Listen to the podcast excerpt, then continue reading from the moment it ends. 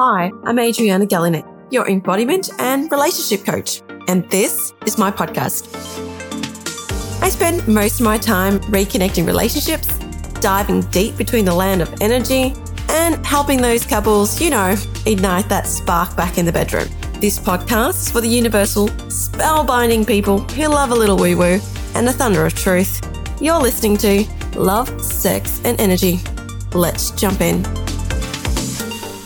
Hey, hey, hey, welcome to another episode of Love, Sex, and Energy. I'm your host, Adriana Galinec, and today we're going into a little bit deeper into my life and that changing moment for me. So, as you know, in earlier episodes, if you don't know, look back at I think it's my story episode about you know, what's happened and where I am today, how, how I actually got here. And I wanted to talk a little bit more about the life changing moment for me when, after my divorce, it was really tough, right? So imagine you're at rock bottom and you don't know how to pick yourself back up again. And that moment of what next? What do I do now? The unpredictability of your routine in your life. You're like you think you've got things sorted and then all of a sudden you don't. And I remember going through this phase where as my body was saying no, but my mind was saying, You're not going to let this win. You're right. So I was like, I'm not doing anything. I'm so tired. I'm emotionally exhausted. I don't want to look at anyone, don't want to see anybody. But you know, I think all the professional development that I've done over the years has really got me going, well, I'm in control of the way I see life and the way I need to do and move through things. And I've been I've been exercising the muscle in my brain for years about how I can be the best version of myself. And I remember every February, my birthday, birthday month, I take myself out and um, it's become a bit of a routine where I buy myself some jewelry, um, often in my favourite crystal store. We go into St Kilda, we dance a Latin festival, and we have an amazing time. And that's something that I've always done for my birthday. And then I kind of was not saying no to anything. You know, I was speaking about my body surrendering. I was I was at a point in my life where I just completely surrendered and said, "Well, I've already hit rock bottom. The only way is up. Like it can't it cannot get any worse than what it was." So, I was trying to find out and figure out how I can still be happy on the outside and pick myself up when I had no idea about how I was going to pay my bills. I didn't know whether um, I was going to have a roof over my head, a car to drive, how I was going to feed my five kids, go to work, show up at work because I know I had to to maintain all those things and function like a normal human.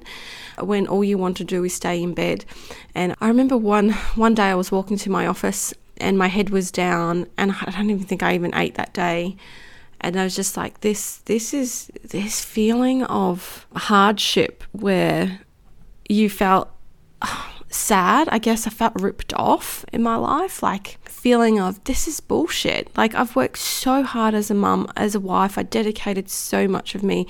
Why am I allowing him to win? Like literally, why am I allowing him to win? And it was that turning point where I thought to myself, you're not going to win. You may have left me, you might not have loved me, you might have moved on, but I deserve better than that. I am better than that. I'm an amazing human. And I remember that kind of unfolded where I was writing my my name on the board and, and my affirmations on there and you know, saying that I am beautiful. So I was writing all these things that obviously that what I was not feeling about myself to counteract what I was feeling about myself. And that was like, I am beautiful.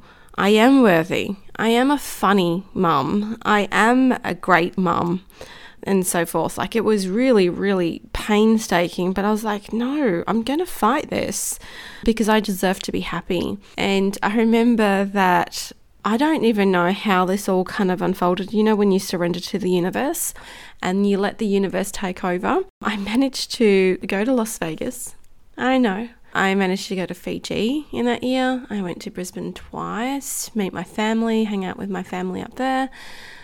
I went to Northern Territory, I went to Darwin, I went to Bali. I don't even know how I managed to even do that with the time limit that I had, to be quite honest, right? So it just shows you that when your focus is on I can do anything. It literally was a year of I can do anything. But what hit me was I went to a professional development for a company in Vegas and it was just amazing. I was with amazing humans that were just beautiful, happy. You know, they had no idea my life was falling apart behind me, but you know, I've picked myself up to live the best life that I could at that time, the best version of myself that I could. Perhaps mask it a little bit more, but it was just nice to have that freedom of this is what my life is going to look like on my own, and to know that I had my back uh, more than anything. And I remember sitting down, and we had guest speakers, amazing guest speakers. We had Mel Robbins, which I was fortunate enough to listen to. And I had this amazing human called Rachel Hollis, and she is, she turned my life around. She was, I, I, felt like I was in that room and she just spoke to me. She was looking in my eyes. I was like so far back, she wasn't looking in my eyes, but it felt like she was looking into my eyes and just sitting down, having a coffee and having a chat with me that I cried so hard that my friend um, Danny turned around. She goes, "Are you okay?" And I just said, I, I, I've never been happier. Like she made me feel like this, I was going to be okay.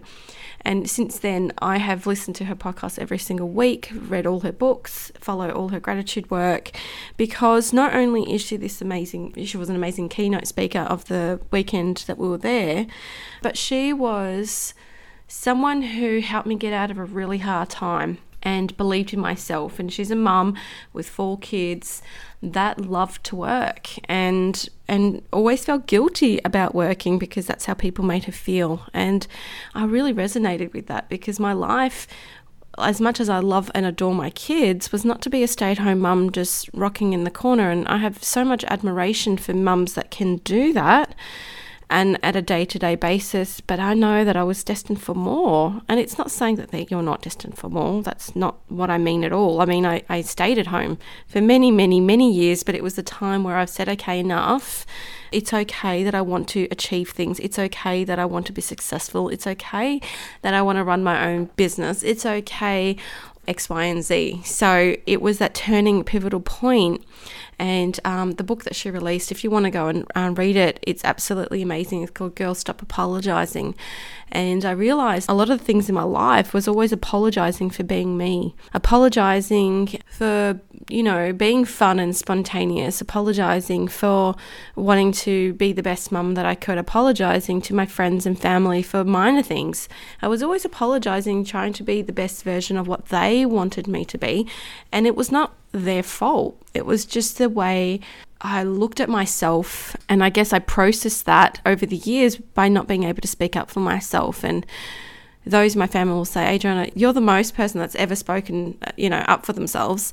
But there was a time in my life, and that would have been when I had kids, where I just completely stopped. My coping mechanism was about how I could function as a human without not having control that my child's not sleeping or um, how to reconnect myself back in the bedroom or um, get myself through another cheating scandal that my husband did when we were together. It just fucking broke me.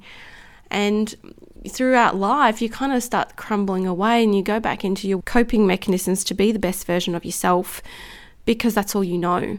And then when you step out of the big world and life has happened and you're by yourself and you've hit rock bottom, there are two ways. There are two opportunities. You can follow the walk and blame and get upset and get angry because you have every right to.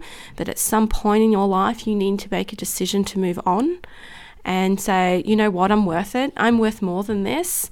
And I'm not going to put this negative energy into feeling bad about myself. I'm going to use all this energy to say how amazing I actually am and how I can achieve this. And I remember I was in Vegas and I took every opportunity to, you know, women were going to sleep because we had another you know, thing in the morning. And I was at the country bar and I was drinking whiskey and dancing and singing, just being part of the furniture and did that to three o'clock in the morning, got up at seven and, and keep going because I wanted to seize the moment. I wanted to seize every opportunity that I had because I knew that I was relying on myself to live my best life. It was not up to my ex husband. It was not up to my kids. It was not up to my family. It was up to me. It was up to me to say, this is how I want to live. This is how I want to feel every single day. The shit days, the angry days, they could have really outweighed everything in my life. My life would have been totally different. I probably wouldn't have found my amazing partner, Mark. And, you know, he gave me such an amazing chance in my life to be the best version of myself and still loves my craziness and kookiness and you know we get excited just to go out for dinner and I get dressed up and he said are you are you happy? Are you, are you, you know we're just going out to here and I said I'm so freaking excited because every opportunity who knows when it might be our last opportunity. It's hard to leave your best life if you've always got this shadow over you that you can't do it. But I'm telling you and having lived through it that you can. You know, um, retraining your thoughts, your thought powers, and and living your best life is so important and trying to seize every opportunity you know um, i remember we went to darwin and that was on the whim because it was my anniversary of my um, I, guess my, my old wedding anniversary um, and my girlfriends were the absolute best. They took me to Darwin because why we've never been there, and two, what the heck are we going to do there? And let's just take our mind away of thinking about, you know, my, wedding anniversary. And I remember swimming with the bloody crocodiles. Yep, I'm like, no, no, no, no joke. Like we put our hands up just stupidly. Um, but I love um, Sim. She was amazing. She's helped me. She did it with me. She was by my side. I said, yep, let's go and see the crocodiles get fed while we got dipped, immersed into a tank. If you go on my socials, there's some pictures up there about me trying to frolic in the in the tank of crocodiles. It was exhilarating and exciting and fun and fearful. And I thought, I'm going to face my fears because really the whole year was dedicated to facing my fears and um, the girl the girl stop apologizing book from rachel hollis was in, indicative to pushing me on to be the best version of myself. Like I said, highly recommend it. So I got to do these amazing things and I continued doing that. And I remember I come home around that time and I, I, I was living still in my family home because um, I was quite comfortable. I didn't want change for my kids. And then I remember going, um, I woke up one day and go, I, I don't want to be here anymore. I, I do not want to be reminded. I don't want to see things. I don't want to feel things around that. Um, not because I didn't process them or not avoiding them. It just, I was ready to make a new life for myself and a new change for myself and the kids. And I told them that, you know, I'm, I'm always transparent with my kids. And they were like teary, and this is our family, you know, doing the whole guilty thing which they had every right to because it's their family home. But I just told them that there is so much more exciting things waiting for us that we can do it together. And they were on the bandwagon. And, you know, now my teenagers are, they're getting older. I mean, my oldest is almost 16. And, you know, to go back all those years ago and go, gosh, they were so young and they were just amazing absolutely amazing. So if you're going through anything like that or feeling like there is no um, rainbow on the other side. There is always a rainbow. It's just the choice that you've made. Are you going to sit into it? Are you going to marinate in the uncomfortable feeling of life is over, which you have every right to, to? To some point, to some point, I give you some merits, but at some point, you need to be able to move on and live your best life and not feel guilty about it. I don't know how that's going to go across to anyone, and hopefully it reaches somebody that, that might be going through a turning point in their life. I just let you know that there is life at the end of the tunnel after a divorce, and life is brighter on the other side if you choose it to be. That's it for me for another episode of Love, Sex, and Energy, and um, I will chat to you guys later. Bye. And that's it for another episode of Love, Sex, and Energy. Connect on all socials at Adriana Galinec. Hit the follow button, share with friends, and if you have some time, write a review. As they say, the energy flows in universal ways, so always remember to shine bright. Till next time, see ya.